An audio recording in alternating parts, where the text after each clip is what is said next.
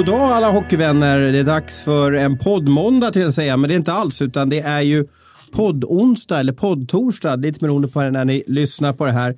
Det vart ju tekniska problem senast. Eh, jag räcker upp handen här i poddrummet och erkänner att det var jag som hade min telefon för nära datorn och då blir det ett bzzz, eller en klassisk Även Rude-ljud, i, eh, alltså båtmotorljud i podden. Och det vill man ju inte lyssna på för då får man krupp. Nu tar vi ny sats och ny fart och kul att se dig i vårt klassiska poddrum, Abris. Ja, det här känns ju jättekonstigt. Vi har inte varit här sedan i mars tror jag, va? Inte tillsammans. Nej, jag menar det. Vi har ju poddat på distans och nu får vi plötsligt sitta bland all den här och tekniken. superljud har vi nu. Superljud har vi, ingen kan gnälla på det. Det är lite sorgligt är att du kastade din mick för du trodde att det var det som var felet och det var ju tydligen eh, telefon då som skapade det här. Nu har vi inte säkerställt att det är det än, utan det, det var eh, supervasse här på tekniken säger att det är så, men vi vet, vi vet, vet inte hundra att det är så. Men fantastiskt, ska jag inte säga fantastiskt, men väldigt kul att så många visar sån kärlek till den här podden. När vi, reaktionerna efter vi skulle spela in ett nytt avsnitt var ju överväldigande och det är ju liksom, det är ju för Det er är den energin och kraften som gör att vi driver vidare. Absolut. Och eh, ja, många blev besvikna när vi ställde in då efter de här ljudproblemen. Så vi kände att nej, men vi får, vi får tugga igång och, och spela in igen. Det är alltid svårt att kopiera ett eh, misslyckat avsnitt. det är ju, man tycker alltid att den första versionen är den bästa. Men eh, ja, ja, vi, får, vi får ta det här som en utmaning. Du, eh, det finns något mer unikt också med det här avsnittet. Gör det det? Ja. Det är så härligt när jag, när jag får dig på hälarna. Mm, ja, det fick du där faktiskt. För det Det sa är du inte i sista gången, måndags. det här är sista gången vi sitter i det här poddrummet. Är det så? Ja. Fick du reda på det nu? Ja. ja det blir nya poddar om Ja, de ska riva det här och så ska de bygga en superpoddstudio för Aftonbladet och Schibsted går all in på poddar. Så att vi kommer ha ljudtekniker och det kommer vara snittar och det kommer vara champagne. Ja, du vet, det kommer vara lullull deluxe framöver. Det låter underbart. Frågan är bara om vi kommer att spela in i poddrummet eller om vi spelar in på distans. Har du fått lite så här frossar nu för att spela in på distans eller? Teknikfrossa är det värsta som finns. Det är nog värre än moms och bilbesiktningen ihop. Ja, är det någonting vi behöver hjälp med så är det ju just det här med teknik och grejer, för det är vi inte så himla bra på. Men ehm, Men någon gång måste vi komma dit och, och, och, och känna oss lite lyxiga och sätta på oss någon ja, päls och absolut. sådär. Ja, ja, ja. Så ska vi glida runt där som lite divor här på redaktionen bara och, och äta upp allt. Du, det är bara några dagar kvar till eh, SHL startar. Ja, verkligen. Det är ju det. På lördag smäller det då, så att säga. Och eh, ja, det är ju blandade känslor, måste jag säga. Det är ju att vi ska inte försöka vara för negativa, för det är kul att det startar. Men det är ju så att det blir bara en, det blir ju inte en, en eh, superbang, utan det blir en Kina-puff på lördag. Det blir några matcher per omgång. Ja, det blir fyra matcher på lördag, va? har jag för mig. Och jag har ju fått den stora ynnesten att eh, styra kosan mot Göteborg, då, vilket jag har gjort några gånger tidigare under premiären. Och det är något alldeles speciellt tycker jag. Och eh, sen att det är Frölunda HV också, två ja, ska byggs upp en hyfsad rivalitet. Det är inte så långt mellan städerna. Det är två tippade topplag inför säsongen och eh, normalt sett så har ju det här varit Ja, man har ju nästan frihjulat ner till, till Göteborg av lycka för att, för att se matchen. Och jag tycker fortfarande det ska bli jättekul att se var de här lagen står gentemot varandra. Sen jag har lite ångest faktiskt för att gå in i ett helt tomt Skandinavium och sitta där och eh, följa matchen. Ja, ja, vi får se hur det blir. Det blir speciellt. Jag, I ärlighetens namn så var jag inte på någon folktom match förra säsongen utan jag såg den här Modo Björklöven på tvn och då tror jag att du var på plats där och så jag, jag behövde aldrig gå på en folktom match så det här kommer bli min första. Förutom de här träningsmatcherna nu under hösten. Mm, jag har varit på en rad träningsmatcher. Eh, Bland annat så var jag på matcher i torsdags, Leksand-Brynäs. Eh, eh, jag kan varna dig för lite att när ett lag gör mål så är det nästan svår, svårt att märka det. Det blir så här, oj, nu vart det mål. Oj, oj, oj. För att Ja. du måste vara på, på tårna för att det är på något sätt så att det är inget jubel, det är inga läten, utan det känns nästan som du ser en träning. Mm. Ja, och träningsmatcherna är ju lite folk på, men det är ju inte det här riktiga trycket. Så, så det är ju först nu när man, som SHL drar igång som man kommer att att känna av den här jättekontrasten som är. Men eh, vi ska inte vara negativa, det är vi ju inte heller. Va? Utan, eh, men, men det kommer bli speciellt. Det måste vi, vi ska inte låtsas som någonting annat. Vi ska prata lite Jonas Gustafsson, vi ska prata lite SDHL. Eh, vi ska prata senaste nytt som har hänt i hockeyvärlden. Och eh, vi ska prata lite Pelledin också känner jag, för jag tycker att det är lite spännande att han har blivit i det här avsnittet som vi kastade papperskorgen så kallar jag honom för sheriff, men rätt titel blir då vice sheriff. Eh, vad vill du starta med? Ska vi inte starta med Pelledin ändå? Ja, men vi gör det. Vi gör det.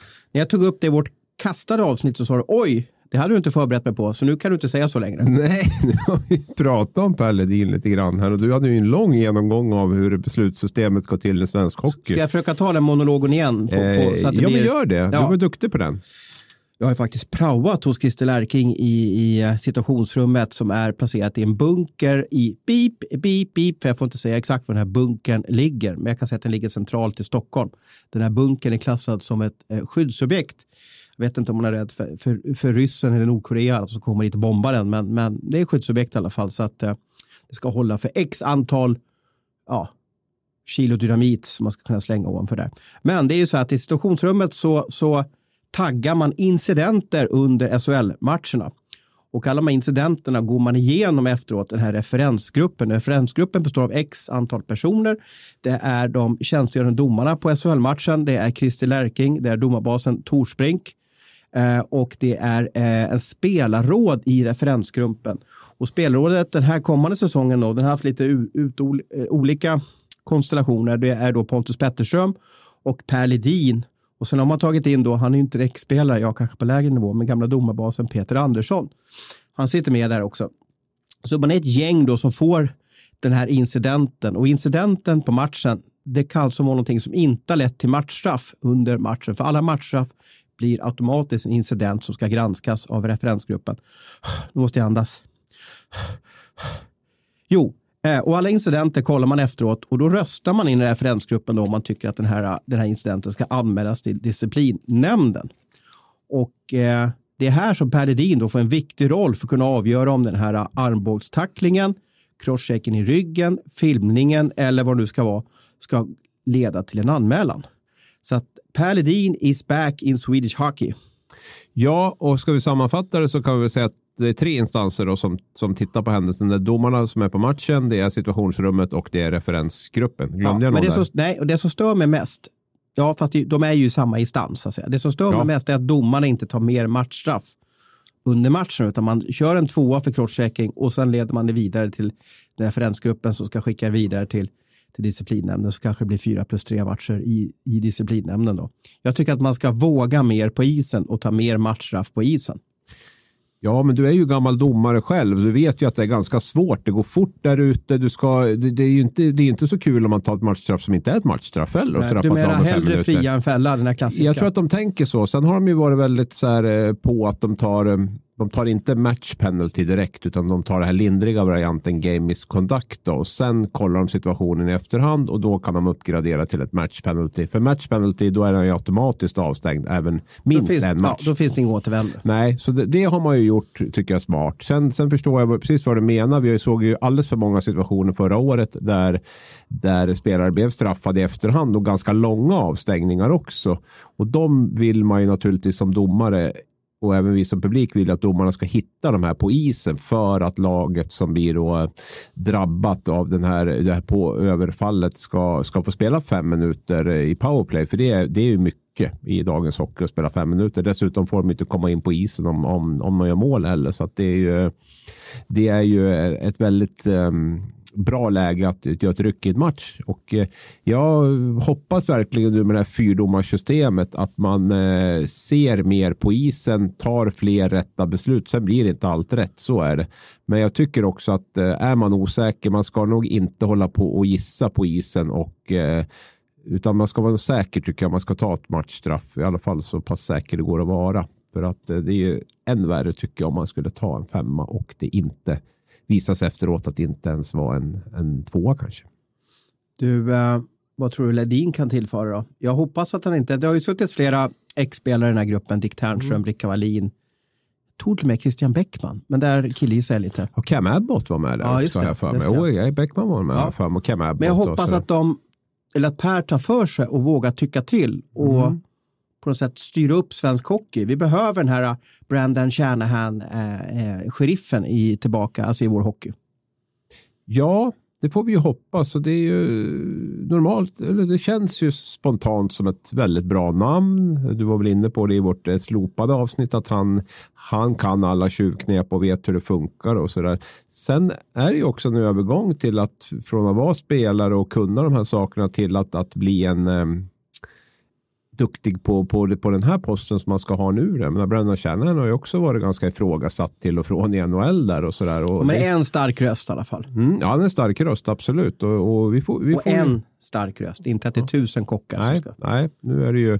Sen blir ju den här referensgruppen har en ganska diffus roll i mina ögon. Det är ju inte direkt ansiktet utåt, tvärtom. Den har varit ganska mörklagd och hemlighållen och, och allt det där. Och jag tror väl inte att man vill att Per Ledin ska vara ute och svinga och förklara. Och, och jag allt hoppas det. Jag ja, hoppas jo, det. Det är jättebra för dig och mig. Ja.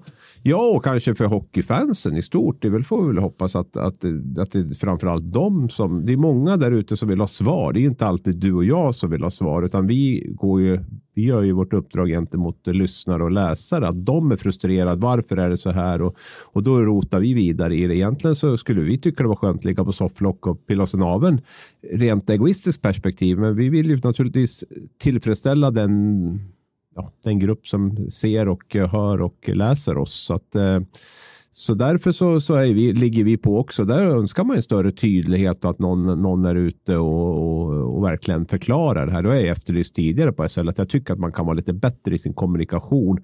Förklara varför bestämde vi så här? Varför gjorde vi så? Mer utförligt än vad som är idag. För nu är det oftast nedkokat till tre eller fyra punkter. Det är farligt spel. Tacklingen sker från den blinda sidan. Uh, han kommer in som tredje man. Ganska sådana självklara saker som man ser. Man skulle vilja se att de bröt ner situationen lite mer och förklarade det. Och där hoppas jag verkligen att Per Ledin kan, kan ta den rollen om man nu tillåts att göra det. En utmaning i Sverige jämfört med Nordamerika och NHL det är ju att det är, det är ju NHL som tar ja, delar ut straffen. I Sverige har vi alltså eh, disciplinnämnden som lyder under Riksidrottsförbundet. Det är så svensk idrott funkar, att man får inte själv dela ut straff utan det ska gå via en neutral nämnd, kan man kalla det för, en förvaltning. Eh, så att det är lite annorlunda spelregler i grunden där. Men jag, jag tror att det blir bra. Eh, jag tycker kul också att, att Per har fått den här eh, rollen. För han, han du, du, du känner ju honom själv. Vi hade någon trevlig frukost i Malmö tillsammans där för ett eller två år sedan. Uh, och han, han älskar ju hockey. Han älskar ju bara att sitta och prata hockey. Så jag tycker det är kul att man tar tillvara hans energi och hans passion för hockey.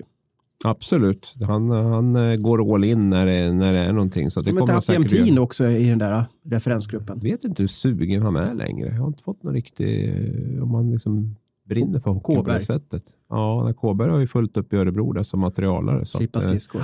nej, sen behöver det inte betyda bara för att man är den ska säga, fulaste, men den mest, en av de mest kontroversiella på isen så behöver ju inte det betyda att man är som klippt och skuren för den rollen. För att det är ju som man sagt tidigare, man har sett många storspelare som har varit tänkt att vara tränare och så blir det inte så, så är de inte så duktiga som tränare som de var som spelare och så där. Så det, det, man ska inte bara ta något för givet, men jag, jag hoppas att eh, han har bra förutsättningar och jag hoppas att, eh, att det blir bra och att han passar in i den där rollen. Men det är, det är lite annat än att, än att vara på isen själv och, och, och så där. Så att eh, nu kommer han, ja, men du vet ju själv, alltså ingen kommer ju vara nöjd eh, hela tiden, utan han kommer få skit från Vilket alla möjliga håll. Vilket lag förknippar du med Pelledin?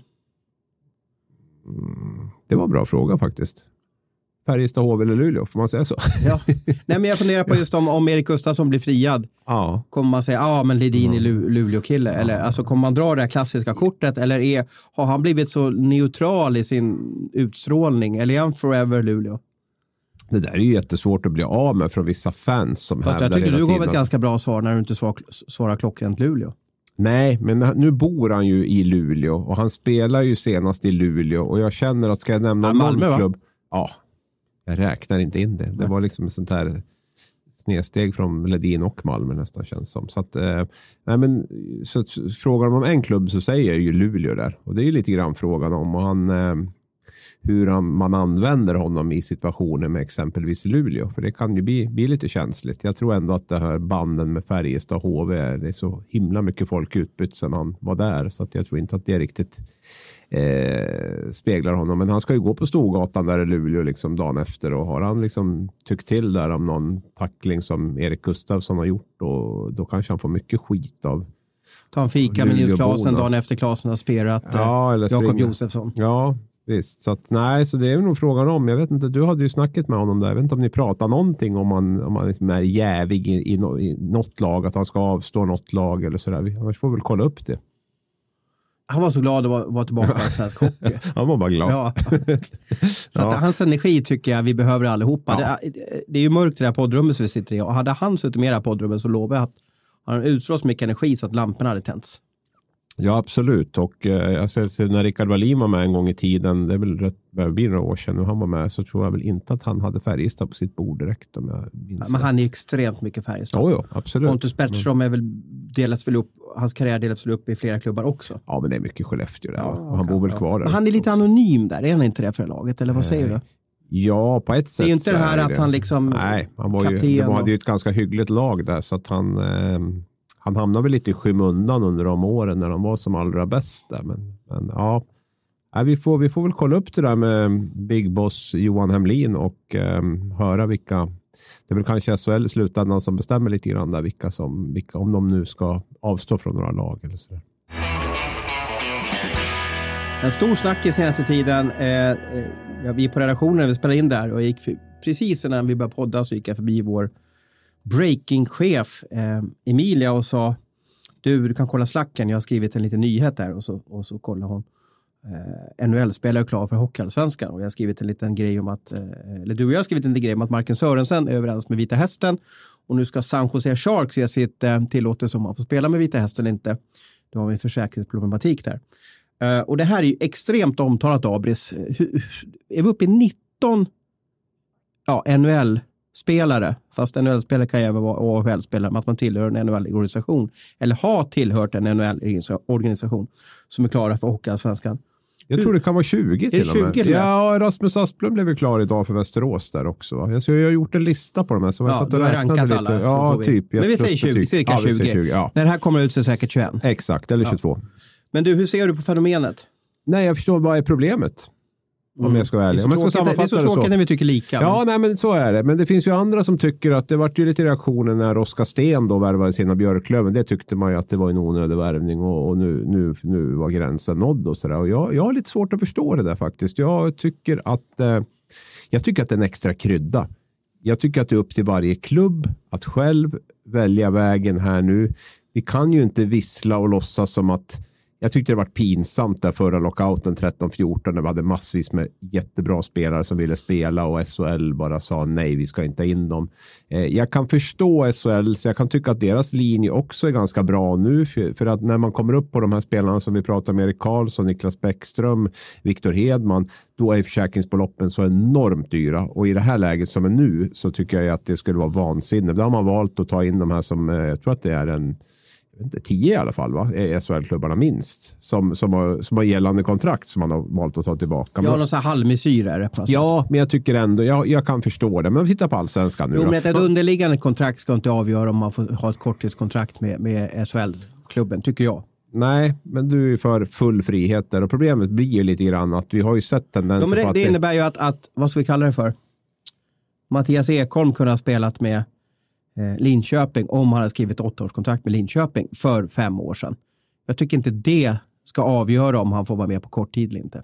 Nej, men det har han ju inte gjort. Det känns det, han hade ju aldrig skrivit så långt kontrakt där. Tror men jag. han kan ju ändå ja, gå till NHL. Ja, ja, men, jag- ja, men jag, det är skönt att vi tycker olika där, för där, där håller jag inte alls med. Utan jag, jag, jag, min, min åsikt där är att jag, det har en tendens, det har vi sett, att det bara byggs upp och byggs upp. Och du har, vi har ett Men det är inte nedflyttningssystem. eget ansvar. Du sa ju för några minuter sedan att det är eget ansvar hos klubben.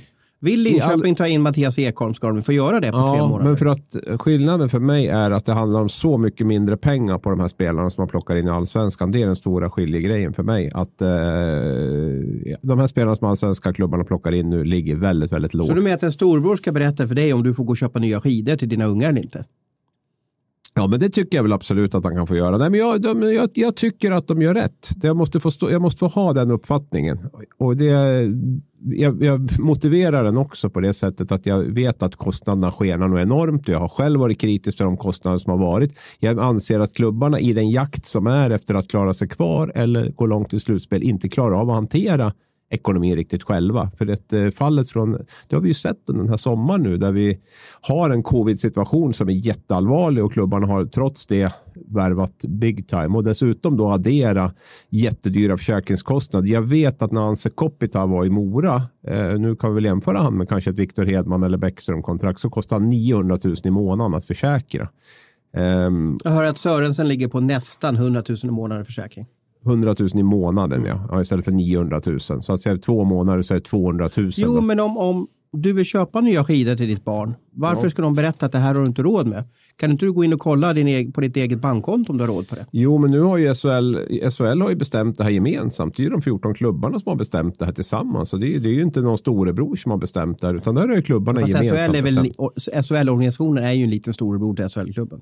Nej, det är vi väl helt eniga om att det är klubbarna som styr SHL och så är det ju. Det har vi sagt tidigare. Nu får du inte göra om sanningen bara för att få igenom din tes här. Utan, nej, men klubbarna har gemensamt bestämt det. Sen finns det väl kanske fyra av tio som kanske tycker annorlunda. Men de har i alla fall kommit fram till ett majoritetsbeslut att så här gör vi. Och jag har full respekt för det beslutet. Och jag tycker inte att det är någon, någon storebror som har tagit det. Utan jag tycker att det är um, att det är klubbarna själva som har gjort ja, det. Vi hamnar in lite sidospår ja, Men vad säger vi om Hockeyallsvenskan ja, då? Vad händer där? För Södertälje ja. är väl lite irriterade för att det är en rekommendation på fyra spelare per ja. Hockeyallsvensk klubb. Då. Ja, vissa tycker inte att de ska ta in några alls. Och sen när man sätter fyra som en gräns, då tycker Södertälje att det är skogen för att man ska gå in och reglera det där. Jag, min åsikt är ju att eh, när det är den här låga kostnaden på spelarna som det ändå är och vi har den kritiska ekonomiska, kritiska ekonomiska situation som vi har så tycker jag att det här är ett jättebra sätt att få in spelare och bredda sina trupper. Och flera allsvenska klubbar gick ju in med ganska smala trupper i det här, vilket jag tycker har varit jätteklokt. De har ju inte gjort som SHL-klubbarna. De har inte det här tv-avtalet att luta sig mot, så de har ju fått värva väldigt försiktigt och knappt haft fulla, fulla trupper. Nu har man valt som en lösning under två, tre månader att plocka in de här spelarna, jätteduktiga spelare till en väldigt billig peng för att fylla ut sina trupper. Vissa klubbar har väl faktiskt fått eh, kanske till och med låna ut någon spelare för att göra plats för de här. Det ska vi väl vara ärliga och erkänna. Men jag tycker bara att det att det är en extra krydda och jag tycker precis som att man bygger en trupp eller man sätter ett taktiskt spel så, så är det här också en, en, en, parameter i det. Hur bra hanterar man det här med NHL-förstärkningar? Ja, men om det är sånt jätteproblem att laget kommer att falla ihop i november och när två, tre spelare åker, ja, men då är det väl den klubbens problem då. Då förstår jag inte varför de andra klubbarna tycker att det är att det är ett problem överhuvudtaget. Det här är ju en utmaning se till att fixa det. Använd det på bra sätt. Rotera på forwards.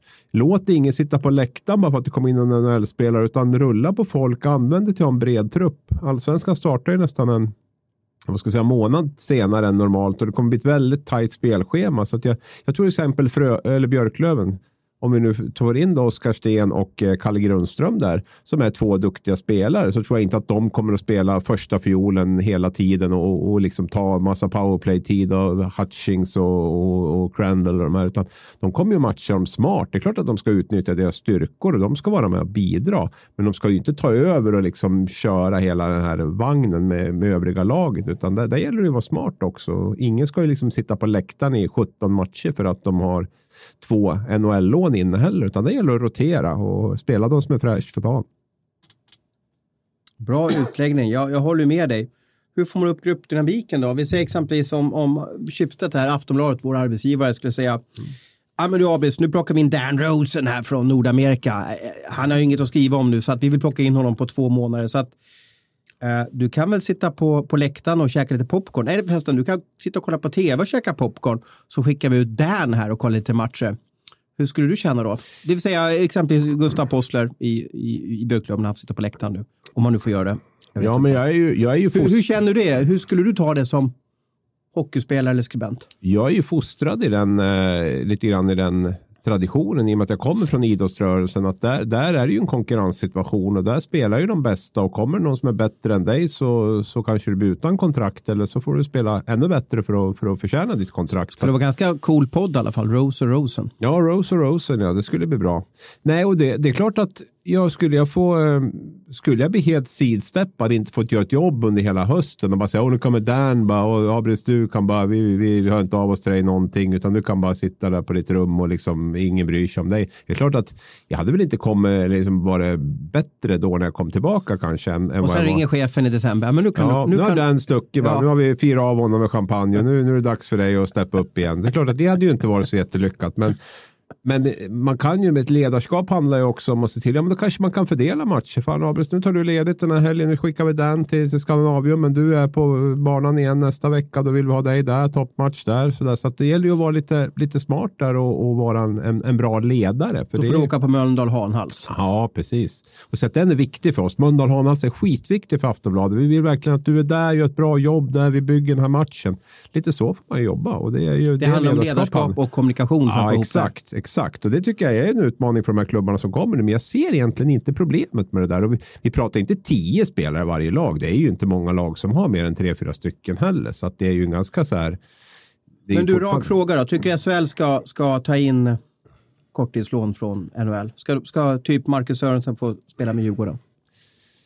Nej, men jag tycker man ska hålla fast vid sin linje nu. Jag tycker Okej. det. För att det skulle öppna de här dammluckorna och det skulle innebära att eh, vi har sett det förut. Kapprustning bara fortsätter och man är livrädd, livrädd för att åka ur SHL framför allt. Sen vill man också gå långt i slutspelet, men framför allt det och det skapar en hets. Djurgården har skador på Anton Hedman, Jakob Josefsson och då får man inte plocka in eh, Marcus Sörensen, men man får plocka in en okänd finländare. ja det, det kan finnas en liten problematik i det där, men då är det ju frågan, ska man tillåta ersätta skadade spelare med, med NHL-spelare? Och det är klart att det det kan man väl diskutera. Om den är likvärdig spelare då så, så kan väl det absolut vara det. Men det är ju svårt att ersätta Anton Hedman med Niklas Bäckström. Liksom. Då, då ska det ju vara en, en, en likvärdig spelare i så fall. Och då kan jag ju också tycka att det blir lite knepigt när var det väl Växjö va, som tog in eh, Eronen där som back till exempel. Då. Eh, Linköping har tagit in en finsk målvakt också. Så där, där eh, kan man ju känna lite grann att om, om man nu har en likvärdig spelare som Johan Hemlin då, som är den som ska bedöma detta, den stackars Hemlin, eh, bedömer då att den spelare de tar in, vi säger att vi tar Adam Werner istället för Johan Gustafsson då, så kan ju jag tycka att det eh, kunde vara okej faktiskt. Men det blir en annan sak lite grann om man ersätter skadade spelare än om vi släpper loss korttidskontrakten fritt helt. Menar du eh, monstret? Jag menar monstret. Ja. Sa jag något annat eller? Nej, jo, jo, jo, det finns ju två. De där är så luriga. Jonas och Johan Gustafsson. Ja, men Jonas Gustafsson tror jag sa. Ja, du- ja. Ja, jag vet Vi inte. menade Jonas Gustafsson. Ja, absolut. Och jag kanske sa. Och, han, de har alltså plockat in Jussi Rynnes istället för honom. Mm. Fick Eh, lite intressant scouting-rapport på. Vi kanske ska Ja, du brukar ha dina. Ja. Eh, ett monster, kan man säga så? Ett monster 2, nästan två meter lång och testat både lyckan i Nordamerika och, och, KHL. Ja, precis. Det var ju, jag har ju snälla vänner runt om i världen som, som, som hjälper mig och som jag tycker har bra Hur koll. funkar det? Skickar du sms på kvällarna? Liksom, Mm. då? Ja, så fort någon blir klar så brukar jag skicka om det så är. Jag vet att det finns någon kontakt som har sett den i antingen Finland eller Tyskland nu då, i det här fallet. Så att, eh, Finland och Tyskland, eller Ryssland har lite problem. Jag blir så irriterad för att man kommer på att man ska messa vid halv nio på kvällarna. Och tidszonen där är ju tuff och då får man svar dagen efter. Mm. Ja. Då, är man, men man kan ta det på morgonen då. ja, men då, är man ju, då har man ju hoppat vidare på nästa, nästa liksom. Ja, dag. men de här scouting-grejerna kan ändå vara intressant att ha med sig under säsongen. Jag tycker det, hittar man människor som man har förtroende för så får man oftast en ganska bra bild av, av den här spelaren. att, eh, Min Google-scouting säger eh, jättemålvakt, stor talang, eh, finsk mästare. Ja, exakt. Han är ju stor den här rackaren. Jag vet inte exakt måttet på honom så, men, men han Nästan är, två meter, två nästan- meter med skridskor. Ja, ja, precis. Men han rör sig som en 1,80 målvakt här skrev min, ehm, min källa då. Blixtsnabb och explosiv säger han. Det som är, ligger honom i fatet är att han har haft en väldig skadeproblematik. Han hade väl både en hjärnskakning förra året och en krånglande höft. Ehm, min ehm, målvaktskontakt säger liksom, håller han sig på isen så, och håller, håller kroppen så kan det här bli kanon på riktigt. Men det är ju så här marknaden är nu. Det finns så Mm. väldigt många duktiga spelare ute på den. Så det gäller ju att välja rätt och även kanske, jag tror att de fick honom till ganska bra pris. Det fick de säkert. Det är ju, det är ju klubbarnas marknad på det sättet nu. Spelarna vill spela och det finns många spelare lediga och det är inte några jättestora löner som, som betalas ut på det sättet heller som gör en normal säsong. Så det är ju det är jag övertygad om. Sen är det ju jätteintressant det här. Det är väl kanske vi som nördar ner oss i det här, men nu skrev de ju hela säsongen då med och vad händer om Jonas kommer tillbaka? Precis, och är jättebra och jättefräsch. Då tror jag det blir så här. Ja, nu har vi kommit överens tre parter här om att han inte trivs så bra i mm. Linköping, eh, Jussi här, så att ja, han har hittat nytt jobb i, i KL och, ja. så, och så vidare. Kanske så, många så inte hänger med vad vi syftar på här, men det är ju så att man, man eh, tror att de fick skriva kort tid med Jussi för att ersätta monstret. Ja, men det borde de ju ha fått gjort. Det måste ja. de ha fått gjort sju veckor. Det är jag övertygad om. Men då kanske Jussi krävde helår Skulle i förhandlingen. Ja, men det finns säkert en out första december. Ja, Sen är jag lite osäker på det här, för det var tydligen något tryout före serien om jag förstod det som rätt på Hemlin och sen är det korttidskontrakt för skadade spelare när serien väl är igång. Det är ju så att Johan Hemlin, då, vice vd, eh, kallar in alla kontrakt, säger han i alla fall, ja. till sitt skrivbord och eh, sätter på sig eh, sina glasögon och eh, med sina argusögon går igenom här ytterst noggrant. Sen har han en Linköpings bakgrund också, men det tror jag inte ska ha någon, ha någon inverkan på det här. Eh, men han kollar ju om det finns någon konstiga out eller klausuler eller någonting. Eh, men du, monstret, när vi ändå liksom är inne på honom då. Mm. Hur ser du där? En vecka innan premiären och så sker den här ja, debaclet. Då. Nej, men det är väl klart att det är sämsta tänkbara tid och det är sämsta tänkbara tid talar väl också för att det liksom har kommit till en punkt där det absolut inte går något längre. Jag menar, det tror väl ändå att det måste ha varit en, en process som har pågått ett tag och den ändå han och kanske Linköping har känt att vi försöker att, köra på. Eh, men att eh, komma och lämna det beskedet nu, då känns det som att då är det verkligen kört.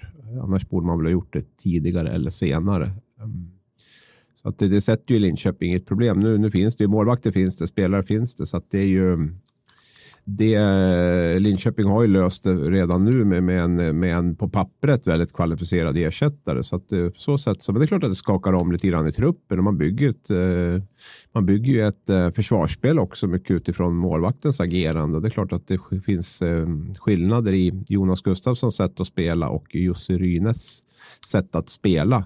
Um, så vi får, väl, uh, vi får väl se där hur det, hur det blir nu. Då. Men det är klart att det är ett uh, beslut som som kanske var tvunget för, för Gustafsson själv i och med att det kom nu. Då.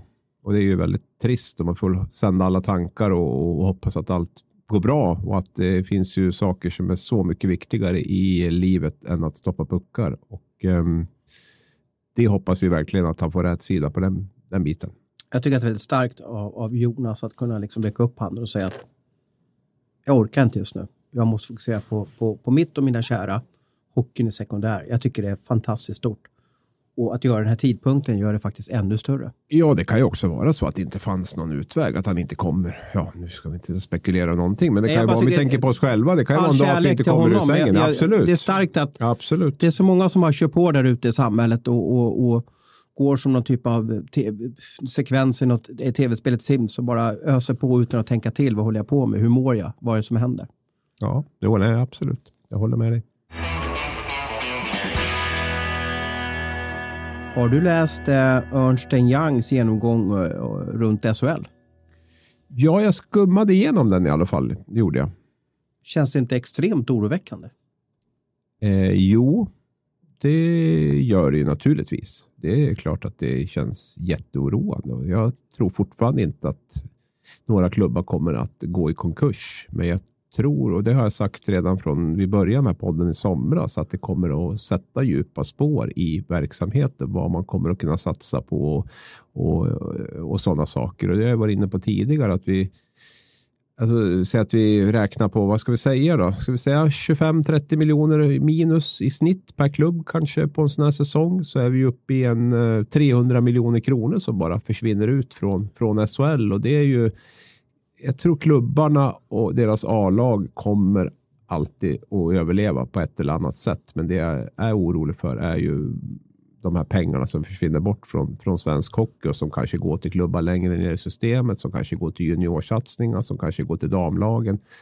De pengarna försvinner och det är ju jätteoroande och därför var jag ju själv väldigt kritisk till det här med att hålla på och ladda upp sinsemellan och skapa så bra lag som möjligt för att kämpa om någon, eh, undvika en kvalplats eller så den här säsongen. Jag, jag upprepar det som en papegoja där att jag tycker man borde övervägt att stängt ligan och, och, och spara pengar den här ja, säsongen. Man funderar på om jag skulle ha spelat. Eh, Storbritannien ställde in nu.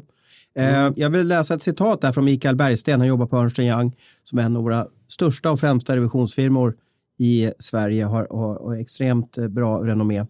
Eh, han skriver så här i en typ av sammanfattning i den här rapporten som kom ut den 15 september. Pandemin har blivit ett hårt test för klubbarnas finansiella stabilitet. I nuläget har 10 av 14 klubbar mer än 10 miljoner kronor eget kapital. Det vill säga liksom pengar som man inte behöver använda för, för, för, för verksamheten just nu. Och det är positivt. Men utan publikintäkter skulle fem av de här klubbarna ha ett negativt eget kapital redan efter åtta matcher, hemmamatcher utan publik. Ja, och det här ska vi väl också skilja på eget kapital och likviditet. Då. Nu är inte jag någon ekonom eh, som alla känner till, men, men egna kapitalet kan ju vara... Det är pengar på banken kan man säga. Ja, det kan vara likviditet om det ens är pengar på banken. Det kan ju vara en jumbotron eller det kan vara bostäder eller det kan ja. vara en arena. Eller ja. så här. Likviditet är ju pengar i, i plånboken eller på banken eller vad det nu är. Och det är ju jag menar även Färjestad, om de nu har 130 miljoner eget kapital så är det ju inte bara att de kan liksom kanske sälja av de grejerna på en gång och få in pengar så att de kan betala det här dagliga.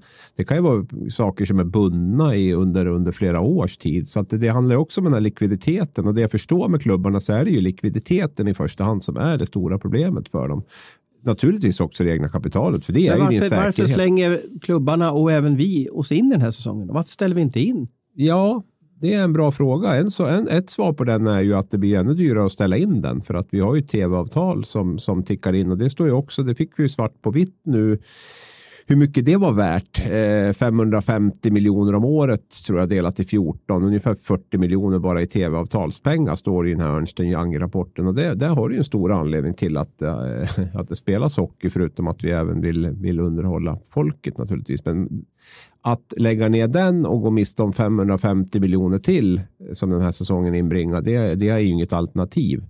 Däremot som jag var inne på så tycker jag att man borde ha hållit ner kostnaderna ännu mer. Nu märker vi också lite grann att klubbarna börjar förstå det här som kanske jag kommer inte måla ut honom som någon, någon, någon frälsare, men det Joakim Eriksson och Djurgården såg tidigt i våras. Det är väl allt fler klubbar som börjar inse det här nu. Jag tror många har stoppat huvudet i sanden lite grann och hoppats att det skulle bli eh, som vanligt till hösten och det har det inte blivit och nu har man ju Dels har man haft hjälp med den här eh, statliga stödet som kom in för missade slutspelet. Dels har man haft hjälp med korttidspermittering. Alltså sen i mars så skulle jag vilja påstå att klubbarna har eh, gått rejält i vinst jämfört med en, med en vanlig säsong. Det är ju nu problemen startar.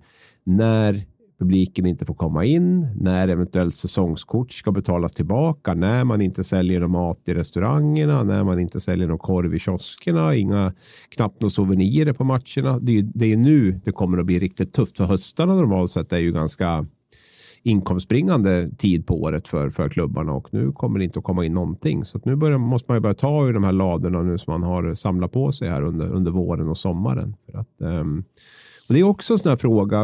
Klubbarna permitterar fortfarande. Spelarna korttidspermitterar. Jag tror Färjestad gick ut med att det är 60 procent. De har krympt ihop tiden så att spelarna inte ska jobba med 60 procent under försäsongen. Och var väl inne på att permittera även under, under säsong. Då. Innebär det att man bara kämpar 60 procent på isen också?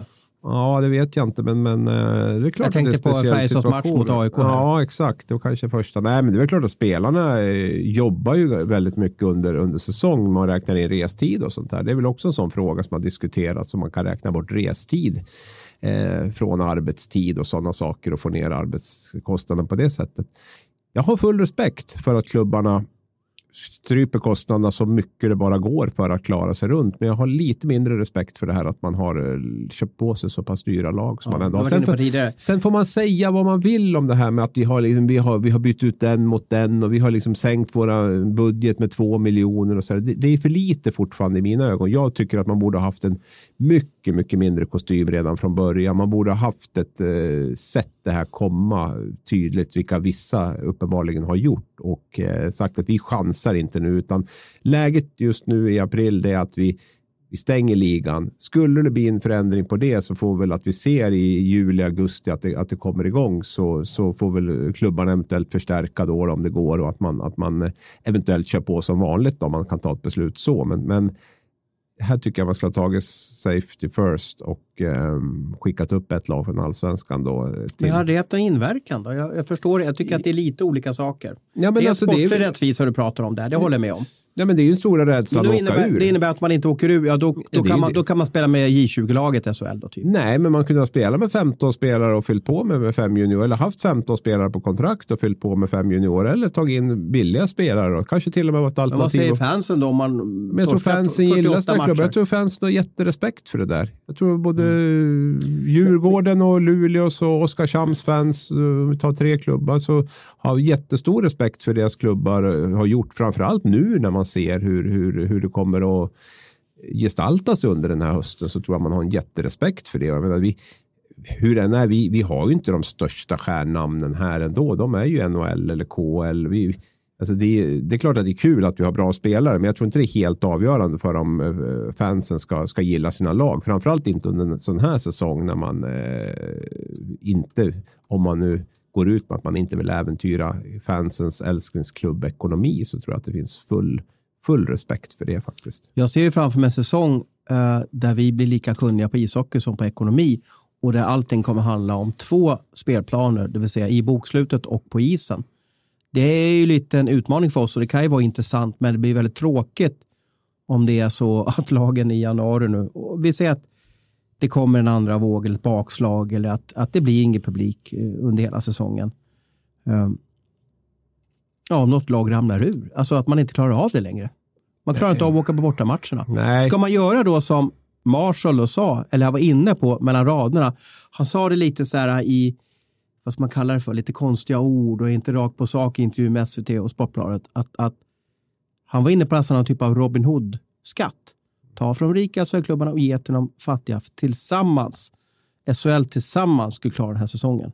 Ska då Luleå och Djurgården, typ då om de klarar det här jättebra, eller Frölunda, rika Frölunda eller Färjestad, ska de ge pengar då till Oskarshamn och Malmö? Nej, det handlar inte alls om det. Jag har ringt runt till lite klubbar och, och kollat det där. Nu vill inte alla man har ju en tendens att det är Marshall som ska uttalas och sådär. Men det, den information jag får i alla fall lite grann off the record är att det är väldigt långt bort till sånt här förslag. Och det handlar inte om att man ska skänka pengar. Möjligtvis att man kan låna ut pengar eh, sinsemellan. Och, eh, men inte, på något sätt att det ska skänkas bort pengar. Det kan också vara att man kanske får tv-pengar tidigare. Exempelvis de klubbar som har väldiga problem med, med likviditeten. Att man kan få ut tv-pengar tidigare. Eller att man till och med får ut lite mer tv-pengar än, än vissa andra klubbar. Men att man får betala tillbaka dem sen. Så att det där eh, det där, vi har ju följt SHL lite för länge för att inte riktigt förstå mekanismen där. Det är ju, det är ju de stora starka klubbarna framför allt som styr väldigt mycket i SHL och det är ju oftast de som är rikast också. Att de skulle gå med på ett förslag där de ska skicka pengar neråt till vissa lag.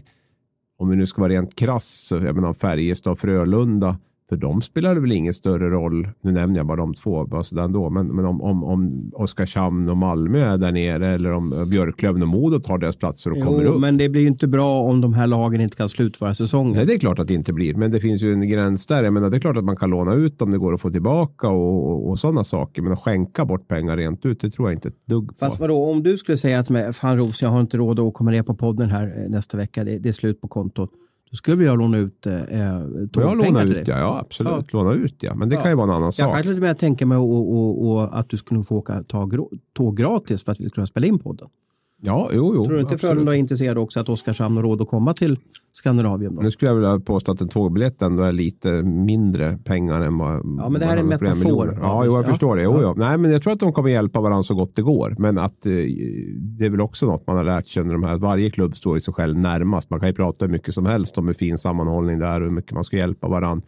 Det är bara att titta lite grann hur det ser ut när det, när det Du vet att klubbarna hjälpte Djurgården för massa år sedan med, med pengar när de hade dålig likviditet. Bland annat AIK gjorde det. Ja, var det den här vallskärmen eller? Nej, det här är många år sedan. Jaha, nu pratar så vi länge eh, sedan. på Åke, Innan Berg, SHL. Åke Bergdahls tid. På elitseriens ja, tid. Strax efter Sundsvall hade brunnit. Då. Mhm, Ja, okej. Ja, men det var, det var förr. Det det var har inte varit- riktigt samma belopp kanske heller. Nej, då. men det var säkert ett, ett, ett rejält belopp. Så det var väl på den tiden. Mm. Det var faktiskt helt otroligt. Det skulle man gjort en stor en dokumentär om. Jag tror att uh, Djurgårdens uh, ledning där hade valt att ta, ta Djurgårdens pengar och satsa på de lite uh, lattjo-grejer. Mm. Uh, och så hade inte den uh, utvecklingen blivit så bra. Man hamnade i problem. Mm. och då fick de andra fel, elitserieklubbarna gått in och hjälpa Djurgården för att, för att överleva. Så ja. man har hjälpts åt tidigare, ska jag säga. Ja, det har man gjort och jag tror väl till viss del så kommer man att göra det nu också. För det är ju precis som du säger att det är ju ingen som mår bra av att en klubb går under och man ska börja räkna om poäng och, och sådana saker. Framförallt inte när man är i ett läge där, där det är upp och nedflyttning då, som det är nu. Så, så är det ett mardrömsscenario. Det tror jag man kommer att undvika till, till eh, vilket pris som helst. Och sen har ju den här kostnadsmedvetenheten som jag kanske hade önskat fanns i april. Den har ju börjat komma in nu i augusti, september här och nu märker man ju riktigt att de förstår ju att det, det är långt ifrån givet att det kommer att bli fullsatt någon gång under säsongen och det är väl högst Eh, ja, det, att det skulle bli eh, speciellt mycket folk före jul är väl inte heller jätterealistiskt om jag ska vara helt ärlig. Ja, vad säger du nu då? Jag, du är ju ingen FHM-expert. Du är inte Tegnell och du är inte släkt med honom. skulle vilja vara. Men om du lutar tillbaka lite nu då, och för du får ju den här frågan, jag får den här frågan kanske fyra gånger per dag. Mm. När blir det publik på matcherna? Jag har räknat 500 som publik. Ja, men, nej, rejält med publik. Alltså, ja, när blir det som ja, vanligt? Ja, det är helt omöjligt att svara ja, men Du måste på, svara nu, för alla vill veta det här. Jag tror inte det blir det före jul eller nyår faktiskt. Nu är det ju en ren gissning och då måste man ju nästan citera liksom Jörgen Klopp, heter han så, Liverpool-tränaren, som menar på att... Man, Jürgen, ska vi säga Jürgen? Jürgen, Jürgen Klopp. jag är dålig på tyska fotbollstränare. Eh, uttalet där. Um, nej, men egentligen ska väl inte vi sitta och hålla på och killgissa om sånt här. Nej, men, men, du måste ju, du får, jag ja, får den här frågan jag fyra gånger per. Jag tycker att det är jobbigt att tippa SHL-tabellen. Jag, jag får nästan den här frågan från min fru, ska jag säga. Också. Ja, jo, men hon är ju inom sjukvården, så hon har nog bättre koll än vad du har. Um, ja, men det vill säga att alla undrar ju här. Och du ja, måste ja, ha... ja, men jag har sagt det lite tidigare. Jag står fast vid det. Då. Det är bättre att hålla fast vid det man sagt en gång än ha fel två gånger. Så att jag, jag tror inte att det kommer att bli några fullsatta hus före, före jul och nyår i alla fall. Nej. Um, jag börjar fundera på om det blir på hela säsongen. Nej. Jag tror att det kan bli, bli ett, alltså en liten, ett litet tillbakagång, ett debacle, en, en covid-smitta, ett lag. Det kommer bara säga pang, så är man tillbaka.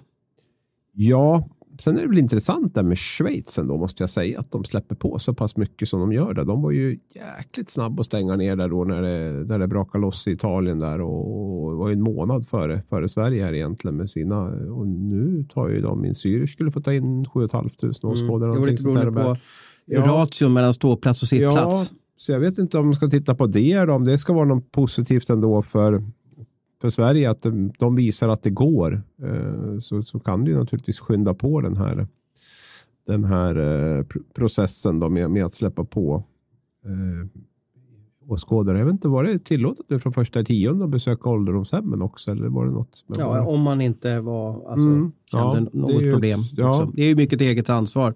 Det har ju varit så hela tiden. Ser man inga färger, har dålig lukt, har feber, jag menar håll sig hemma. Det är sunt förnuft. Mm. Jag läste också Bern, bara fått upp det. 42 miljoner räknar de med att gå back den här säsongen. Eh, ändå får de släppa in i alla fall en 5-6 tusen på sina matcher. Så det är, det, är, stora siffror som vi pratar om och det, det omsätts enormt mycket på. Det är väl de flesta klubbar räknar väl ganska mycket en miljon per match där. Jag tror både HV och Frölunda har väl gått ut med, med en miljon per match och de har ju ganska olika arenasituationer så jag tror att vi kan kan nog räkna med, med, med de här större arenorna att det i alla fall ligger på, på ungefär det, det som en inkomst ger. Det är ju jätte, jättesiffror för, för klubbarna. Nu får vi se. Det är många initiativ där med Färjestad säljer soffbiljetter. De flesta klubbar kommer väl att försöka sälja soffbiljetter och det, fansens vilja att ge har ju varit stor under den här perioden och den kanske fortsätter att vara det också. Man tittar väl på alla inkomstkällor som, som finns numera och, och för att få in lite mera det blir max 50 personer nu då.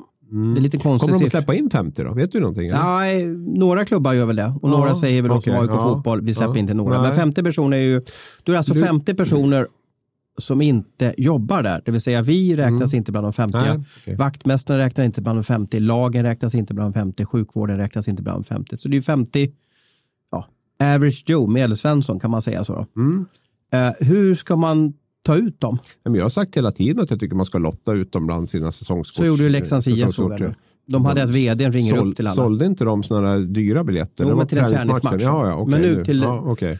ja, och Luleå såg jag ju skulle ju köra att eh, de har ju tre matcher nu i helgen då, med två, två med damlaget va, och ett med herrlaget. Och de skulle ju lotta ut då 50. Men vad är rätt där då? jag tycker det är rätt. Jag tycker man Ska ska man lotta ut bland ståplats? Eh, säsongskorten har haft 50 år. Sponsorerna som dunkar in 100 000 per match. Eller vem ska man? Ja, man kanske får olika potter där så att man har olika många bollar i, i varje. Eh, ett visst antal bollar i, i eh, ståplatspubliken, eh, viss bland vanliga säsongs på sittplats och en viss eh, procentsats på, på sponsorer och sen får man väl lotta utifrån det. Lite som draftvalet går till i, i NHL ungefär, att man har lite fler bollar i vissa. Vissa lag har fler bollar i lotteriet och det kanske ska vara så också här, men, men eh, de bör vara slumpmässigt utvalda tycker jag och det ska vara de här framförallt som, som har varit trogna. Sen tycker jag väl också att det är en parameter. Jag menar, har du företag som, som, som lägger in väldigt mycket pengar och som varit trogna sponsorer och loger och så, då kanske de ska ha några procentenheter större chans, alltså fler biljetter av de här 50 och eh, så där. Så att det, det, det tror jag man alla har respekt för också, att, att eh, det handlar mycket om klubbens överlevnad där, att de, att de har kvar de här sponsorerna. Hur många förfrågan får du från eh, kompisar om, om du behöver en assistent på, på och, och gå på hockey? Alltså bära din kamera eller ditt, Ja. din block eller din telefon. Jag har faktiskt inte fått en enda. Nej, jag får nog det- två per dag. Så. Jaha, ja, nej, det är ju en speciell känsla att vara där inne. Så jag vet inte om det är så mycket avundas heller på det sättet. Det är klart det är roligt att se Många, hockey tycker, live. ja, många brinner och Mm. är så intresserade av att se live-idrott. Det är Men inte det sitta framför en TV. Nej, men sen när de kommer in där så kanske de inte tycker att det är så förbaskat häftigt. Då. Eh, För det blir ju, jag, jag, jag saknar ju publiken något enormt. Jag, jag ska erkänna det. Jag, eh, även om det kan vara stimmigt och stojigt och jobbigt att jobba och, och det ena med det andra så är ishockey och idrott i stort för mig är ju mycket publikkänslan. Den här liveupplevelsen. Det är väl som att gå på teater ungefär också. Liksom bara där bland många andra och liksom känna det här trycket som det blir, den här euforin som kan vara och besvikelser och, och allt vad det är. Nej, jag, jag, jag är lite torsk på, på det där faktiskt, det ska jag. Snart har våra 78 eh, vad ska vi kalla för, löpare här som lyssnar på podden sprungit sin mil. Eh, hade vi några sociala mediefrågor som, som vi skulle ta upp här som vi skulle bocka av innan vi eh, tar kvällar? Nu lär ni långt i flödet. Det var ju måndags det där, va? Den kom lite sådär oförhappat. Kan du inte berätta något roligt under tiden så ska jag se. Ja, jag kan berätta att jag satte plant i helgen. Det har vi inte gått igenom. Eh, så att vi fick ner 8000 plant här på ett jättefint hygge och det är jag glad över. Eh, vi satte både tall och gran. Tall sätter man där det är lite mer torrt och, och lättplanterat. Gran sätter man där lite tuffare förhållanden då. Så att nu dröjer det kanske 70 år innan mina barnbarn får avverka dem där och så säljer man plankor till Kina eller Japan någonting där. där, där fura är väldigt populärt att ha. Furu har ju kanske lite gått ut i Sverige. Det är inte så många som bygger furukök längre. Så en liten genomgång av eh, vad ska man kalla det för trädets DNA eller trädets timeline och så vidare. Har du hittat någon spännande Jävlar fråga? vilket flöde jag hade nu. Det var långt Du är populär. som satan. Ja, men jag ser att vi var ju så mycket kärleksförklaringar där när vi skrev om podden. Det var ju, var ju mycket runt det. Men vad... ehm, Lingonplock? Nej, jag är fortfarande inte nere där än. Vet du. Så jag vet inte fasiken. Andrahandsval fortfarande. Nu ska vi se. Eh, Viktor Alnér brukar ställa någon fråga. ja. Hur taggade är ni inför SHL-premiär utan publik? Tips på hur man kan tagga till, skriver Jakob Brage. Tror det. Kanske det Axel. går till dig. Axel. Ja, jag är jättetaggad. Jag, jag vaknade fyra i morse och var bara helt påslagen att satt och kollade på klockan hur lång tid det var för, för, till dess att pucken släpps 15-15. Jag är, jag är supertaggad att det kommer gälla någonting och jag är glad för det lilla. Det vill säga liksom att ja, nu är det inte publik och nu får vi acceptera det här. Eh, det är jättekul att det startar. Sen så hade jag önskat att det var sju matcher lördag, tisdag, torsdag, lördag. Ja, och att det bara rullar på. Så nu blir det inte så, utan det blir lite den här Kina-puffen, inte dynamit-Harry-smällen. Men, men jag är taggad. Det, det, var, det var trist i våras, i, i, i februari-mars, när det bara liksom varje dag som gick så bara stängdes ner.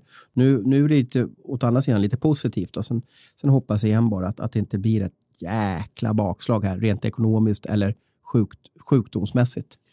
Sen var det någon som frågade om, om hockeyn är mer känsligt för, är hockeyn mer känslig för covid än fotbollen är? Det är Niklas P. Mm. Niklas Persson kanske, Linköping. Ja, Nick eh, Läck Men du, eh, vi pratar ju i Slack. Vi kommunicerar Mm. på jobbet via Slack. Jag vet inte om ni vet vad Slack är, men det är, det är ju en modern form av grupp eh, sms kan man kalla det för. Och eh, då sa väl jag att någon har sagt till mig att hockeyspelare skriker mer på varandra och då sprids då covid och andra ja, sjukdomar eh, via bacillerna när man skriker till varandra. Vad säger du om det? Att andra folkgrupper skriker inte lika mycket som hockeyspelare.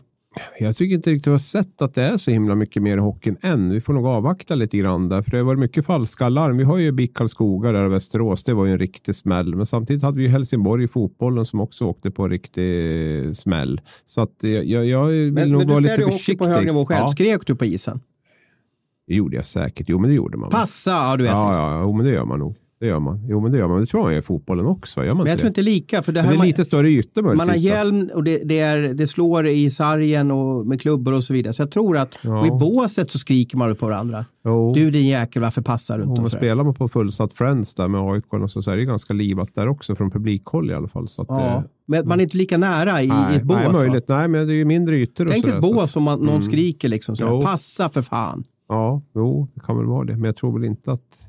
Nej, jag tycker vi ska vara försiktiga och dra för, för hastiga slutsatser av någonting också. Jag, jag tycker inte riktigt att vi kan slå fast att Ska det är man så. spela med, med eh, någon typ av skydd för munnen?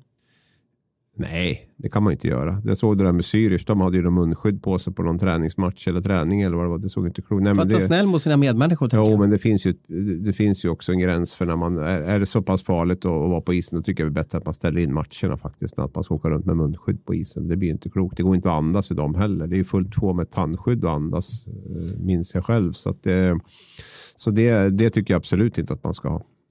Ska vi bara avrunda och ta in en stor oxfilé på Griffins eller hade vi någon mer fråga? Oh, hinner vi det då? Ja då.